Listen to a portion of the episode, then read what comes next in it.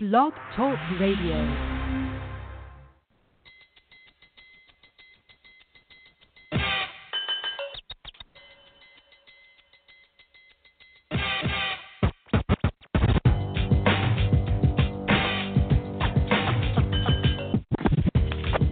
The number one overall selection.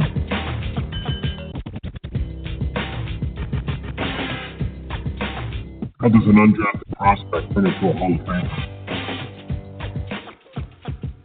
Part can't be measured. A route can't be put on desire. Small school, big school. You have to be the best to get catered.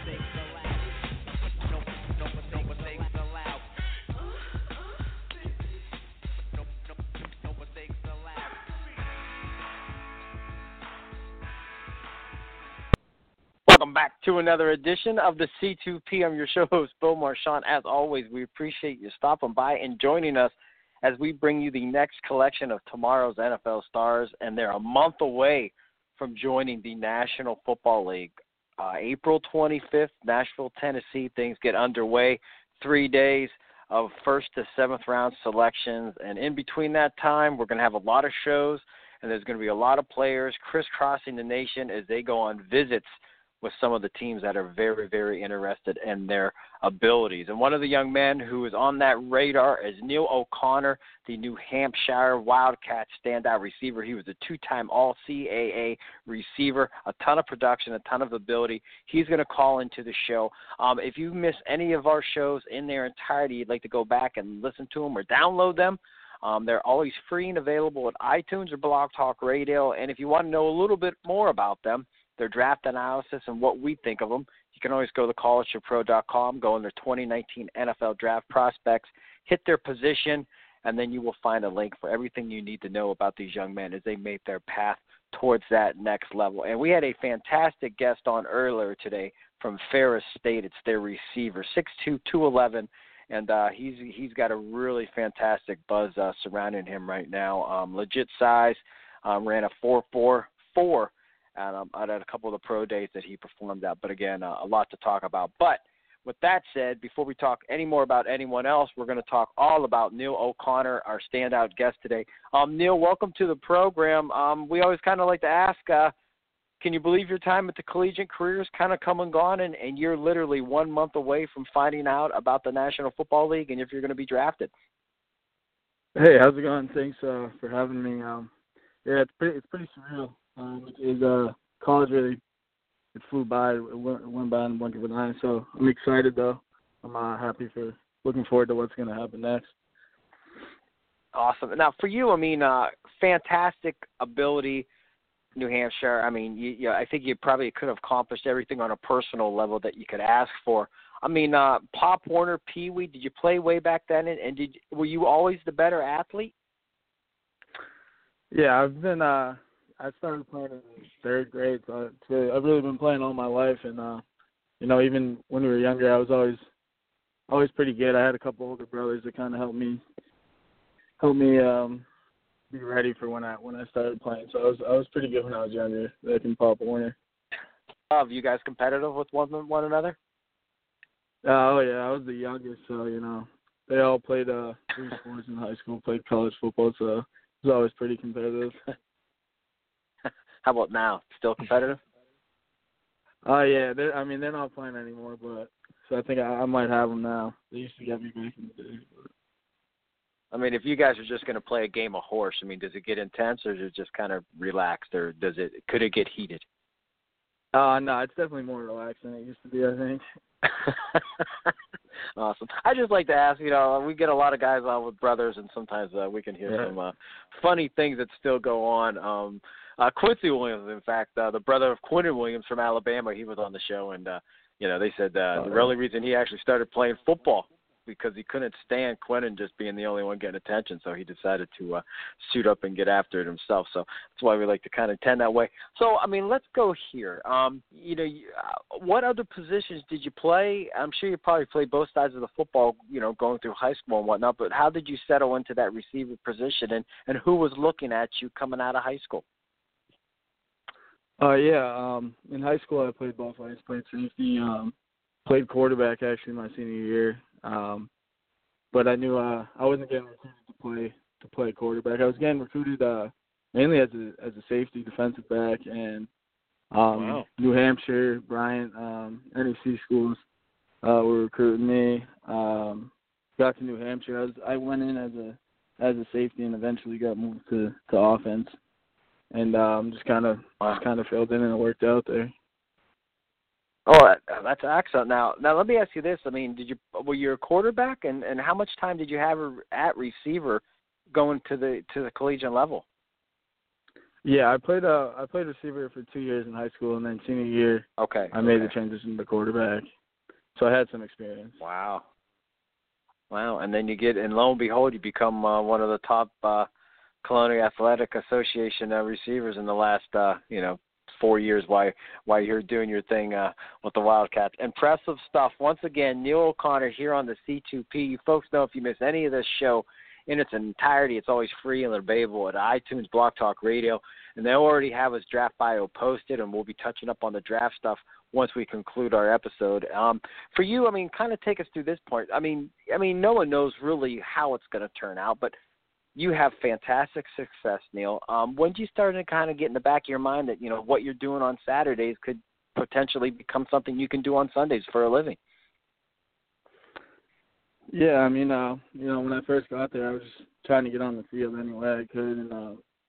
And, special teams were my first year. And then just learning the playbook, figuring it out, getting it all down. I was able to start making some plays like sophomore year. And then junior year, had another better year. And, my coaches were asking me about whether I wanted to, try to play at the next level, and to that point I hadn't really thought about it. All I was thinking about was probably I realized I have an opportunity, so it's something I've always wanted to do. So to actually realize see it coming into being, it has to be almost like a dream come true, and a little bit of ways to go, but. Obviously, I've been hearing some very good things about you. Let me ask you this, and we ask this of all the guys. I mean, if we threw you in that room with these NFL scouts, the guys that, have the eye on you, I mean, what do you think they're going to love about you when they're breaking down tape? What are those abilities that, that are really top-notch? I think to start, my route running ability and catching ability is something I really pride myself on, doing little things and routes to get open and, catching every ball that comes my way, just making the plays. I think they'd also, like my football IQ, I've always prided myself on being fully prepared and getting every if you can outsmart a defender and an opponent, just, any way that'll help you. I think I've always prided myself on that. Nice. What's your favorite route? I mean, they're calling a play-in. I mean, what's the one you love hearing? I love just something over the middle, like third and short, I know they're coming to me. I got to get the first. That's really my favorite part, making the big plays on third and one. Hey, there's nothing better. And coaches love if you can continue that drive and they don't have to bring out the punter, Neil. So. Maybe senior year, first game just with a little injury and it kind of stalled their offense and the production. So maybe that might be a little thing that they might not know. So the numbers were a little down. So that's why we asked. Yeah. That's why we asked. Like I said, do you get a lot of different things? And, sometimes there's a different coordinator that comes in. Some of these things they know, but, like some of these things, we don't. We just like to ask to share it. Now, I would assume if we ask this again, it's a cliche question, but, I mean, do you get comparisons to everybody? I mean, I could probably say right now who you're going to say. I mean, probably Julian. I mean, not you, but just comparisons, but that's fair enough. But, I mean, who do you get comparisons to? Yeah, that's definitely the leading one. People say, well, Julian Edelman. And, I'm fine with that. I mean, that's a great compliment watching him play. And I grew up in Massachusetts, so I was always a huge fan of him, so just being compared to him is pretty awesome. But I would say, that would probably be the most common one for sure. Yeah, hey, it's a guy I would say. And just, he was on the program too. Back in the day, he was on the show a few times. And I remember Charlie Frye threw to him obviously we all know he went to Kent State, but they're right next to each other against Akron. So Kent was in the morning. Akron Pro Day was later in the day, so we drove over to Akron. And I remember after Pro Day was over, it was me, Julian, and Charlie just sitting on the field. And Julian went up to do something. And God bless Charlie Frye. Charlie Frye was as convincing and as, you know, he just said, this kid is going to make it. He's going to be somebody. And I'm like, all right, I'm going to take your word for it. And lo and behold, you know, Super Bowl MVP and one of the most productive receivers in the last decade. So hopefully you follow those things. That way, Neil, 10 years from now, I hope I'm retired in 10 years, but 10 years from now, if I'm still doing this show, I can say, hey, Neil O'Connor was the same guy way back when, and they'll relate to you saying the comparison, but it happens. Once again, Neil O'Connor, the Wildcat standout receiver here on the C2P, breaking things down. For you, I mean, this last few months, were you training anywhere in particular, getting ready for Pro Day? And if so, how much maybe height, weight? We really can't change the height, but in terms of weight, did you stay where you needed to be? Yeah, I've been training at XSEED in Westborough, Mass. Been going there like six days a week since January. And then I put on 11 pounds, got faster, jumped higher. So it was pretty awesome, the results to see. Yeah. So is it fair enough to say Neil O'Connell was looking at himself and a little bit more in the mirror over the last few months? Yeah, definitely. Definitely trying to make some changes, some growth, you know. Yeah. And I saw your Pro Day numbers. I mean, fantastic Pro Day, results. I mean, I know everybody wants to do better, but, I mean, how happy were you with the way everything turned out for you? I was pretty happy with how I performed. I thought I could have done a couple things a little better, but, you know, that always happens. So, but I was pretty satisfied with the results. Nice. If you could go back and do one more again, which one do you feel most confident that you could do better in? I would say, you know, the short throw. I think I've hit better numbers, and I think I could hit a better number on that for sure. Nice. How about 3? I mean, what, 3.9 maybe? I mean, yeah, I was hitting some 3.9s and just working out. And I was saying, 3.9s, low 4s pretty consistently. So. And you definitely got some springs on you. I mean, a 35.5 invert, 10-1 broad. I mean, those are big boy numbers, man. And you're not some 6'5", 210 guy. I mean, you're 5'10", 5'11". Those got pretty good springs. Yeah. Is that fair to say? Yeah, it's definitely gone up because I've been training. You know, I always thought I could jump a decent height. You know, never a huge donker, but I'd be able to slip one in here and there.